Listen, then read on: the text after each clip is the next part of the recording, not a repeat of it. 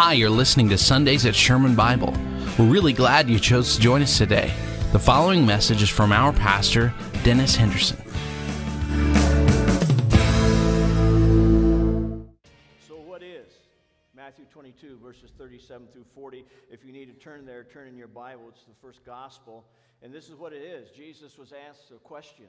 And the question was this What is the greatest commandment of all? And Jesus said, Here it is to love God with all your heart, with all your soul, with all your mind. This is the greatest commandment. And then he says, and the second is like it, that you love your neighbor as yourself. He says, all the law and all the prophets hang on this. The, the whole body of Scripture comes out of these two commandments. This is how we are to live. As a Christ follower, that great command that Jesus gave to love Him. Because if you love Him with all your heart, with all your soul, with all your mind, you will automatically love people. Because God loves people, you will love what He loves. That great commandment should permeate our lives work, home, wherever we might be.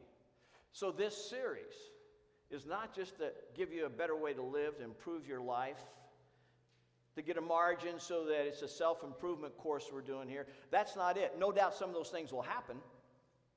But the greatest part that we create a margin in our lives so that we can give ample time out of our heart to God throughout our day, throughout our week, so we might love Him as He wants us to, so we might be used for His kingdom.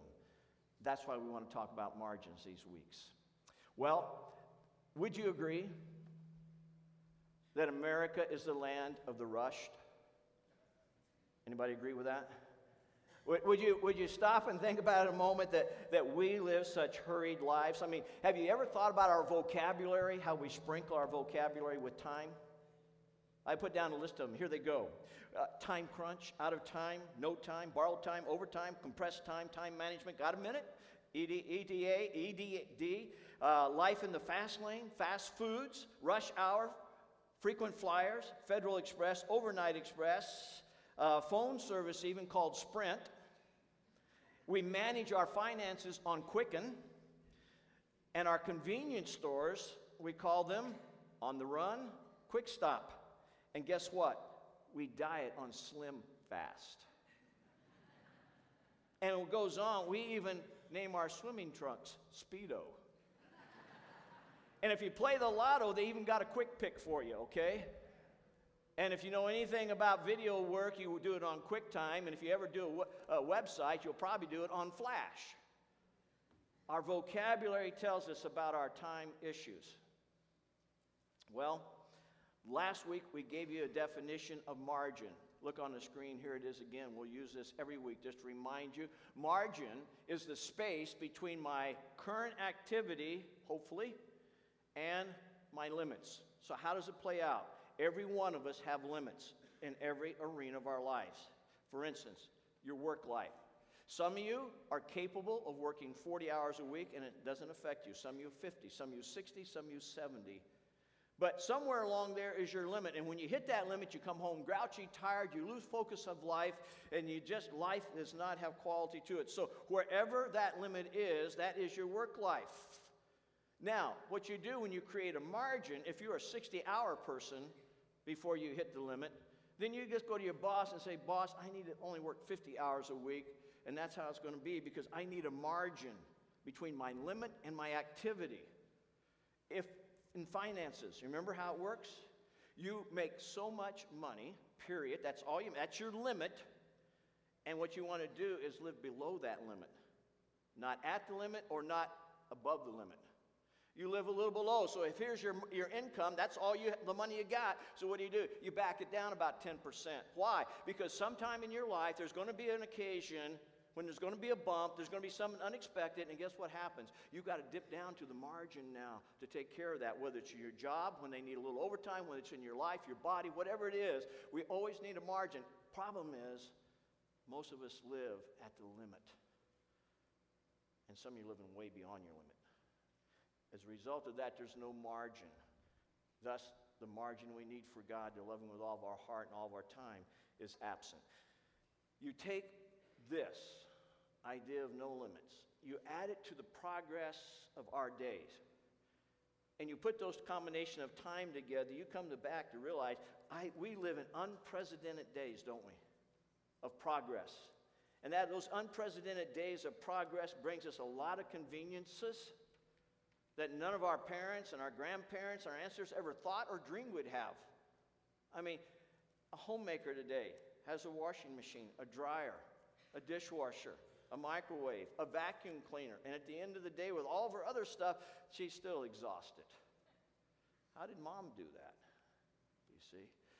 We have conveniences. We live 10 times better than the previous years, no doubt, in our days, have 10 times more than our ancestors did. But I ask you the question are we 10 times more complete, fulfilled, and content? If we're so prosperous, and if this life that our American life has afforded us, if it's so good, why are our therapist's office so full? I wonder. Because we're living at limits and over our limits. Unprecedented times, well, the book I've told you, I'll put it in your notes. I'm re- recommend it to you to get. One of three books that's in the notes there today for you to read if you want to add to our topic and get it more. One of them is Margins by Richard Swenson. In his book, on one page, he talks about the unprecedented times we live in. And as he wrote down, he said, This is a partial list. So listen to the list and you'll catch it real quick. Here's the unprecedented times. Never before in time has been like this. Our speed of travel, our power of computer, our information, our lit- litigation, our technological advances, our co- uh, complexity, our shrinking world, our tightly uh, coupled with uh, our world system, national indebtedness, corporate indebtedness, population congestion, vulnerability to terrorism, our unprecedented mobility, overpopulated prisons, AIDS, aging populace, changing role of women, disappearance of tradition, speed of, of communication, number of scientists and researchers, media, media power, is an unprecedented time and pervasiveness into our lives. Energy utilization, independence, speculation, widespread globalization, electronic money, international indebtedness, personal indebtedness, traffic congestion on land and in air. He says destructive power of weaponry is unprecedented, prevalence of divorce is unprecedented, availability of illicit drugs, abortion, dis, dis, uh, uh, uh, uh, disappearance of the extended family, daycare for children, and disappearance of community all unprecedented compared to previous times. This is how he concludes it. He says, each, each item listed has played a significant role in making our era different from those of preceding eras. And when we factor in the integration of all of this and all the things that come with it, such as time and change and progress, he says unprecedented is really a mild word for the times we live in. We take all the progress and we put it together and we live marginless lives. Marginless life is being 30 minutes late to your doctor's appointment because you were 20 minutes late going into the ATM machine because you were 10 minutes late picking up the ki- getting the kids to school because you ran out of gas two blocks from the gas station. That's marginless. A marginless life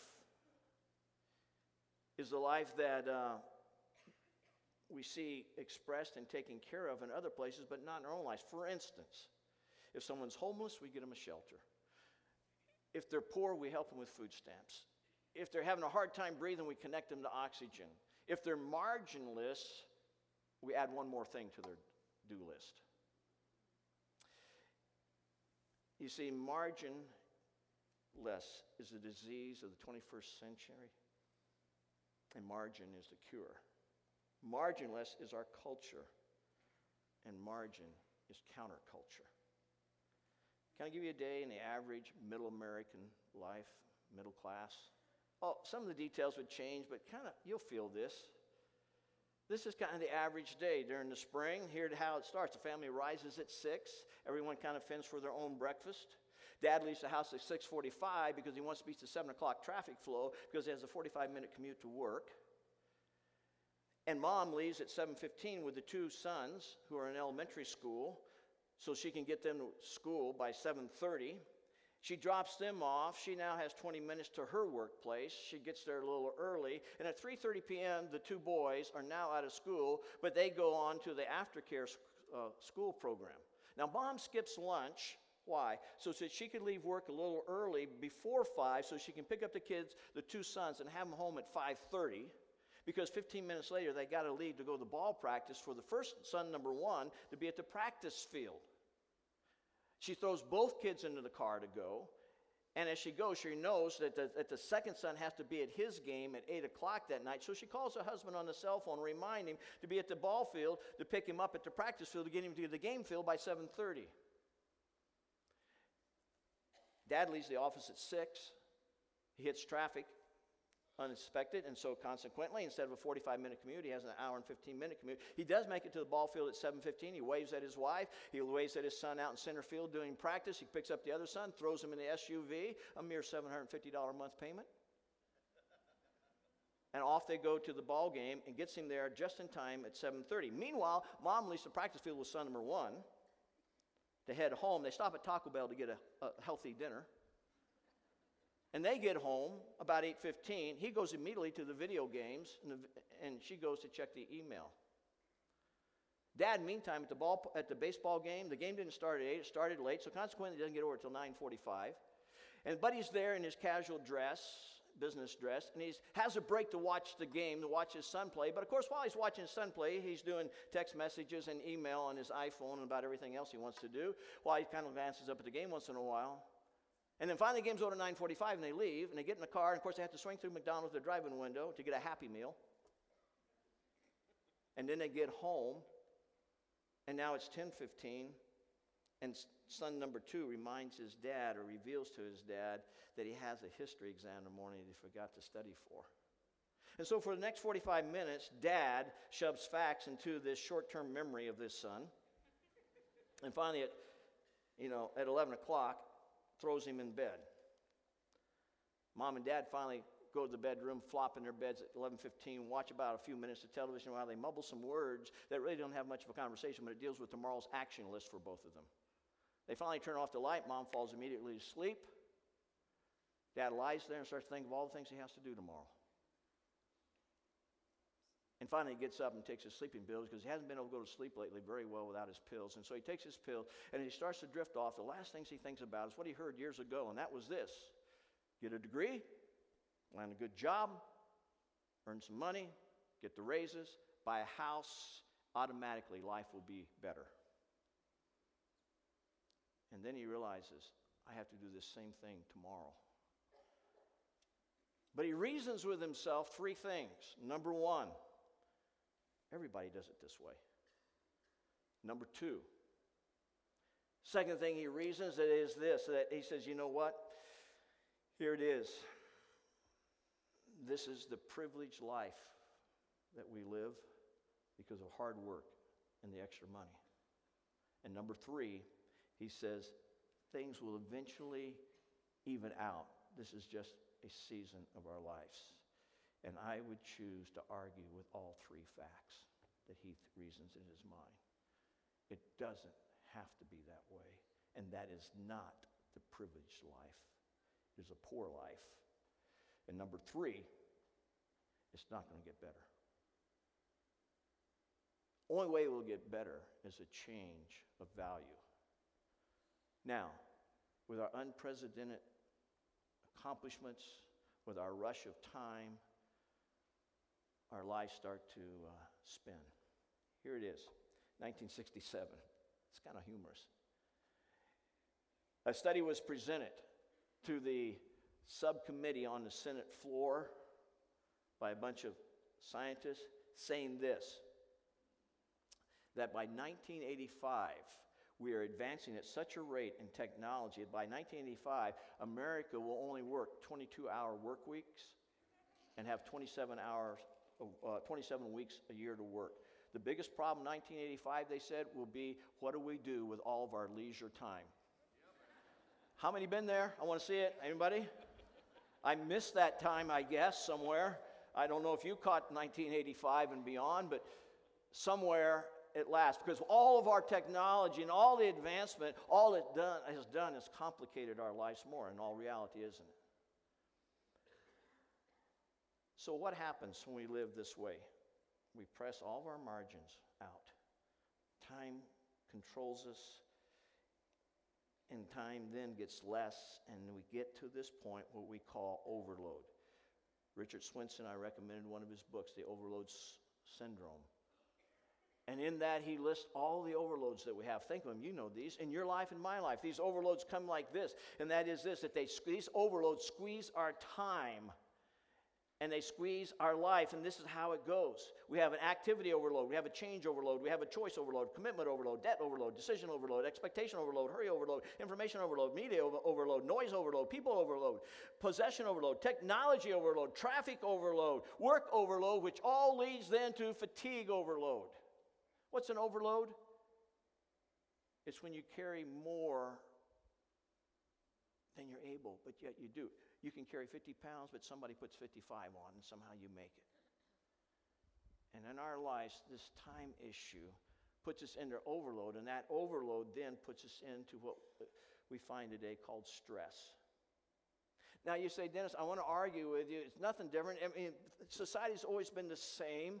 And I, I want to argue with about that, Dennis. And I say, no, it's not. Honestly, go back, study. We've always had stress. Some, everybody. I mean, you know, 200 years ago, maybe the cow died, and that was stressful. You know, the crop didn't, didn't, didn't come out that year, and that was stressful. Maybe the baby was sick. And there were stresses all along through man history, but not at the rate they come today.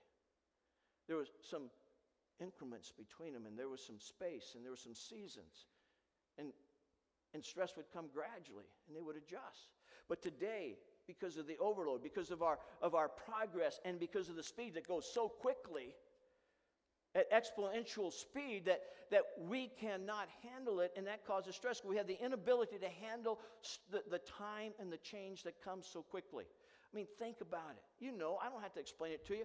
We are reproducing change, I mean, almost weekly. Every year, things double. If we put it how we're changing today in ice cream formulas for you, you know how it would look?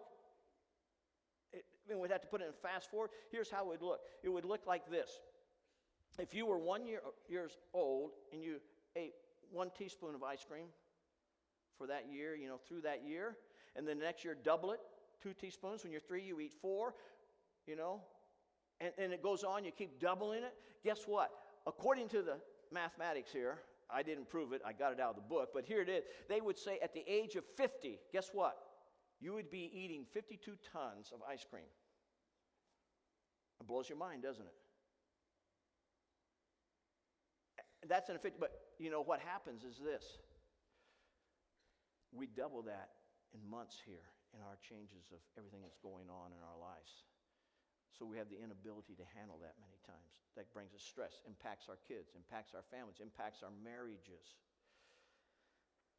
So what do we do? We come up with this. All of this comes to this.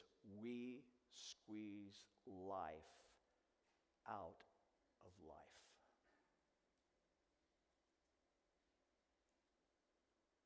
We're living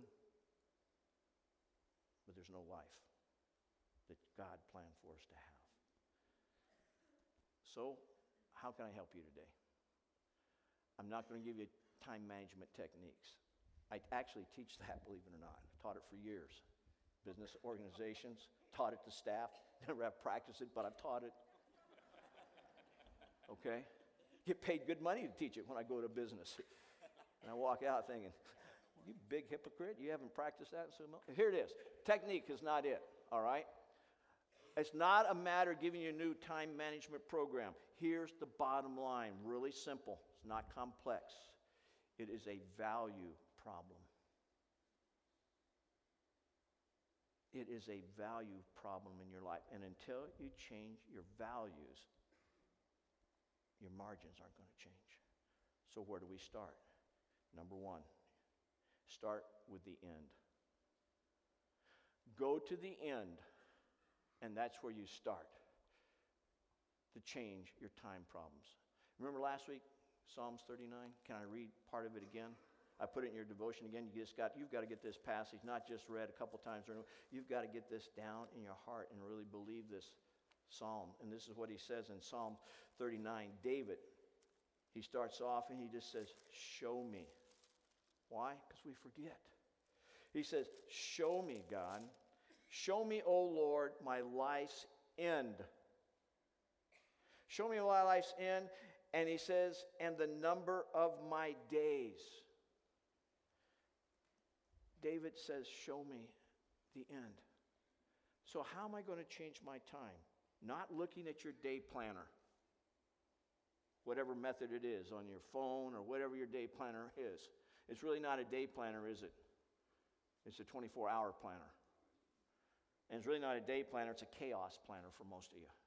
So don't look at it because it's going to scream back at you, it's going to yell at you. So, what you've got to do is go to the end, as David says, show me the end. What's the end? When it's all over, when the dust all settles, and you'll have an account before God, what's going to be in that accounting? Your marriage? Your kids?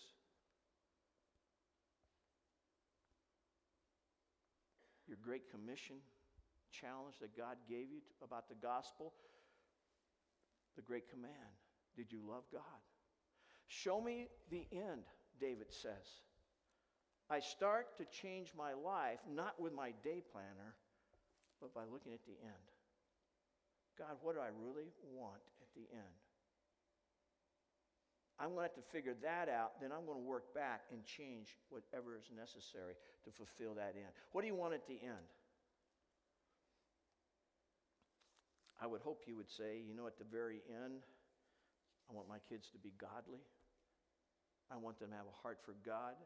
I want at the very end, I can look back and say, I sat down for hours and loved my kids and talked to them about purity. I talked to them about money, that money wasn't for things, money was to be used for the glory of God. I talked to them about portfolios that weren't to be leveraged just for myself, but to be leveraged if I ever have them for the kingdom of God. I looked at my kids and I talked to them about character and honesty. We prayed together, we, we read the scriptures together, we walked together. I, at the end, I want to be able to say that. And parents, some of you are saying it's going to change someday. No, it's not. It will not change unless something value inside changes. At the end, you have to decide what do you want to look at because you see, at the end, you can't go back and change it. You have to change it now, and you have to take your time and create the margin that you need for those kids. And next week, the whole message is margin in our relationships. We're going to take a second to the Hebrew calendar next week, all right? Look on your notes. I call it the Hebrew day planner. Okay? Up on the screen, I'm going to show you two diagrams very quickly. Next week, we go in a lot of detail. I'm just trying to get you up. Here it is. When you go back to, to the scriptures, and you go back to Genesis, God lays out the plan there. Man's changed the plan. I know you say, Dennis, we can't change this, too far gone. You can. Maybe not dramatically, maybe not just like the Hebrews did, but you can start to go towards what we're going to talk about next week. You got to come back and hear next week, all right? But here's how it was. In the beginning, God said there's night and day. That really hasn't changed whether you realize it or not. Okay? We don't realize that because we live in a halogen society, don't we? You say, how do you know? You ever go to a Ranger game? Next time you go to a Ranger game, check this out. I've done it. You go in, get there early, 5.30, 6 o'clock for warm-up. Sun's still out.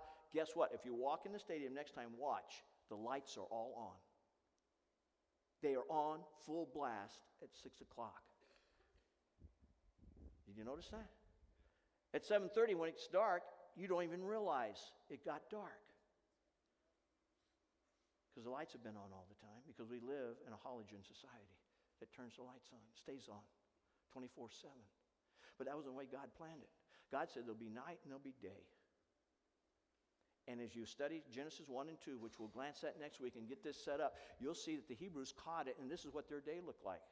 The second one, it looks like this that in the Hebrew day planner, you see at 6 p.m. our time, that was the beginning of their day. That's, you know, their day started at 6 o'clock.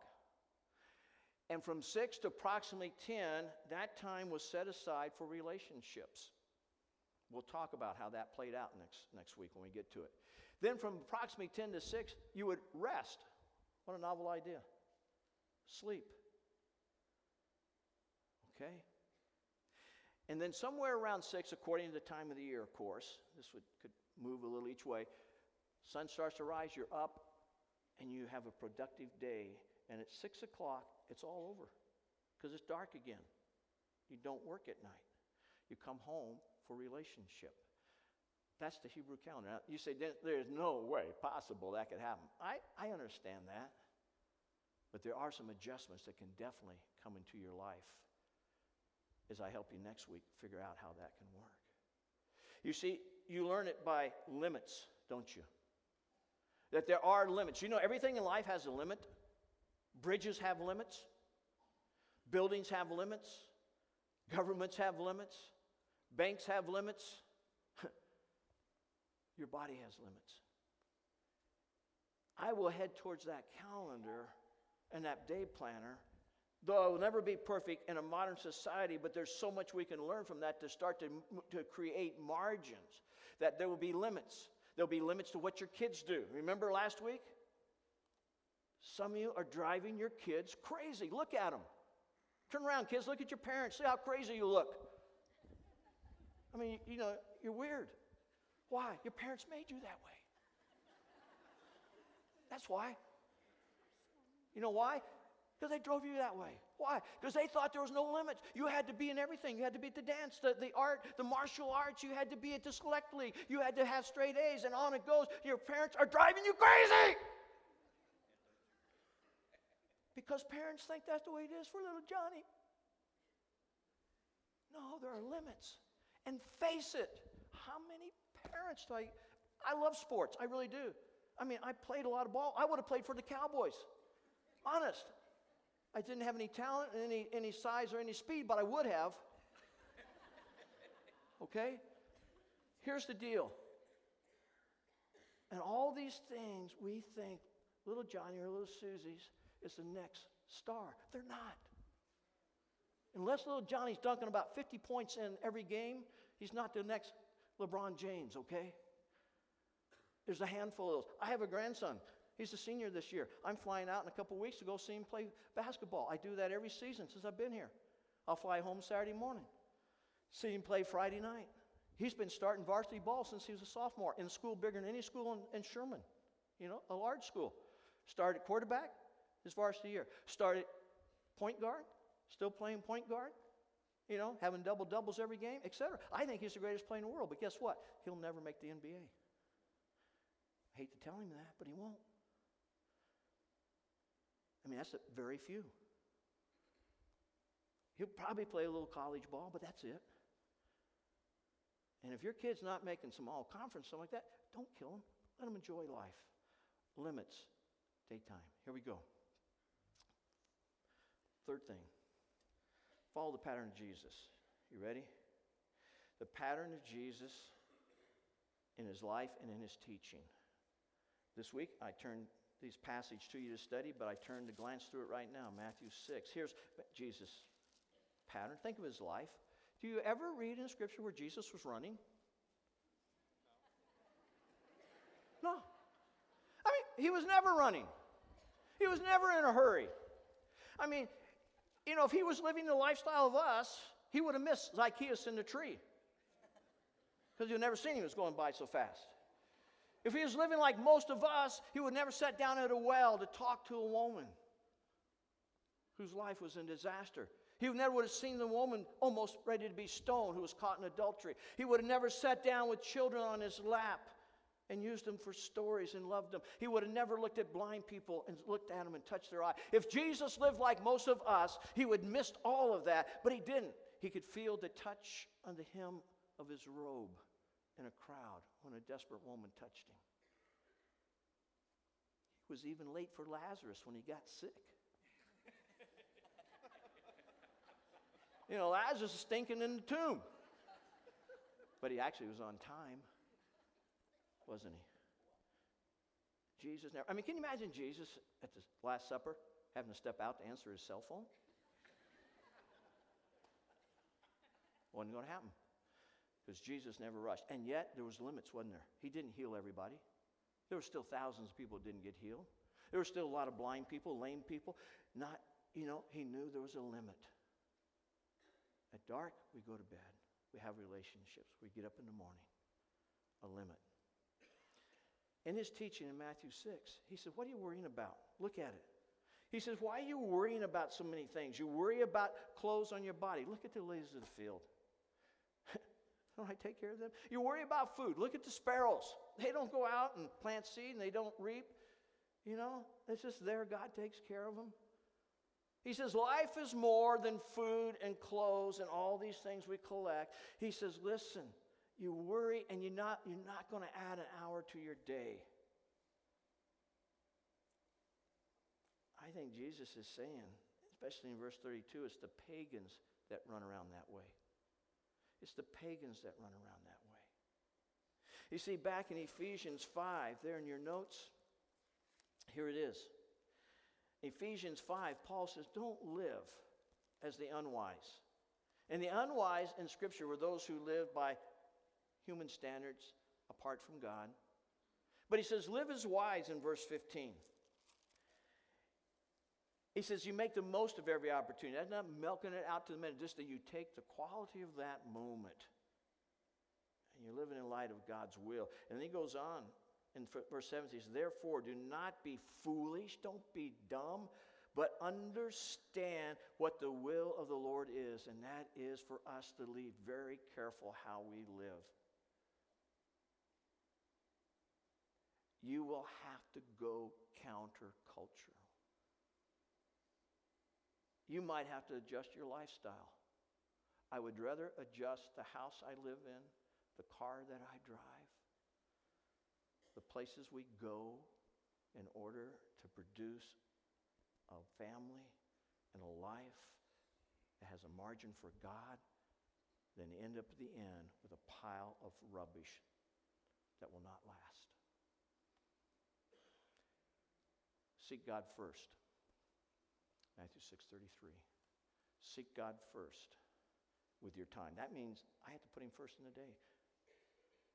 That means I have got to put a margin in my life that my value is that God, before I get out of the house today, there's going to be time with you. Change your clock, change your metabolism, change whatever you got. But you know, if you start your day without consulting Him, you're going to be unwise. And the day planner and everybody else will press your time to do what they want you to rather than what God wants you to. Proverbs 3 5 and 6, remember? It's a challenge verse. Trust in the Lord Actually, trust God.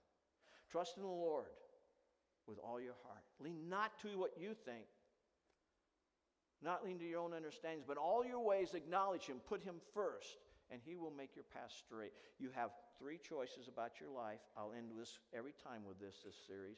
Number one, you can live your life by your plan. I'll be the boss, I'll do it my way. You can live it by the culture. Look around the neighborhood, see what the Joneses are doing. Look at the media. Let it tell you what to do. Listen to your boss. Let your boss dictate your life. You can live it by the culture. Or third, you can live it by God and do it God's way and trust Him. No time management techniques, value technique. What's really going to be important at the end. Figure that out, then adjust your time and create time margins. And next week we'll talk about the relationship margin. Let's stand, let's bow our heads.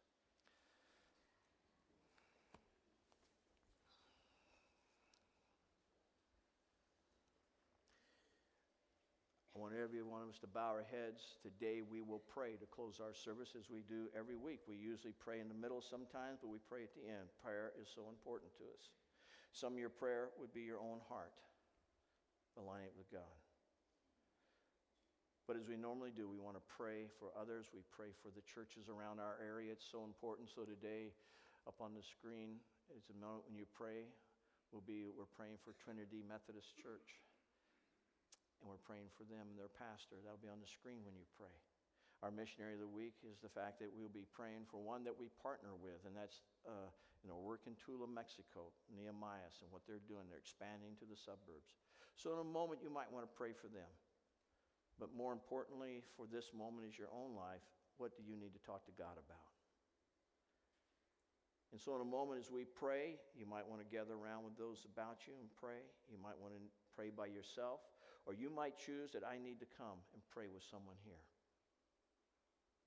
And so, with our heads bowed and our eyes closed, let's, would you gather in prayer and start to pray and just ask God to move on our hearts. We have some folks up front on both sides. We have some elders, we have some pastors, their wives. If you'd like to pray with one of those, would you pray?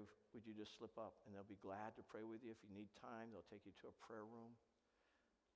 But let's pray together.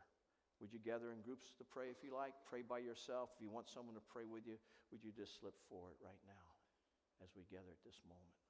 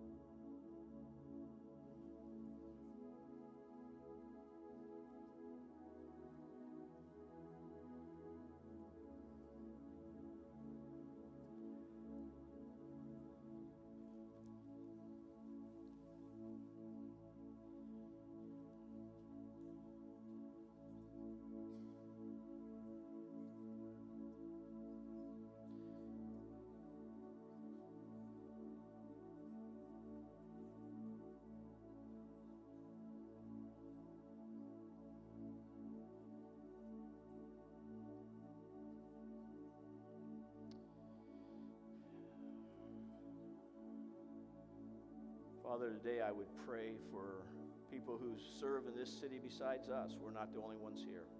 I do pray for Trinity United Methodist. I pray today that you would bless their work, projects, their goals, their passions they have to serve you in this community. I would pray also today, Father, for the work in Tula and with Nehemiah and all the places they're trying to reach. Thank you for our partnership with them. Encourage them today, supply for them. And then I pray for all of us here that God, that today,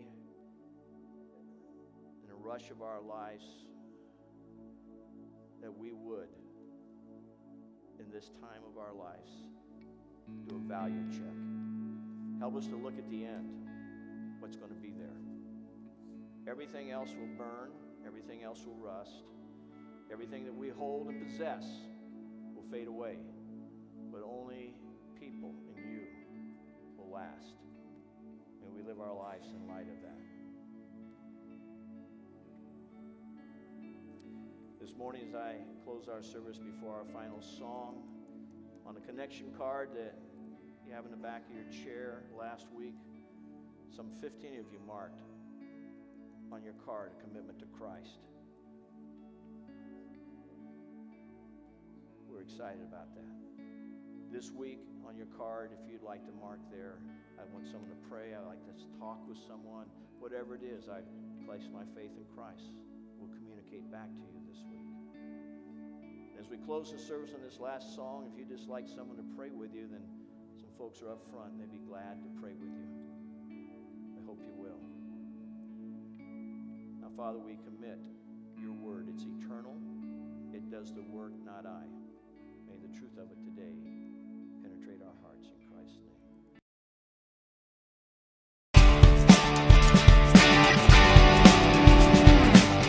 Thanks for listening. For more information, feel free to visit our website at shermanbible.com or call anytime during our office hours, Monday through Friday, 9 to 5 p.m. at 903 893 7795.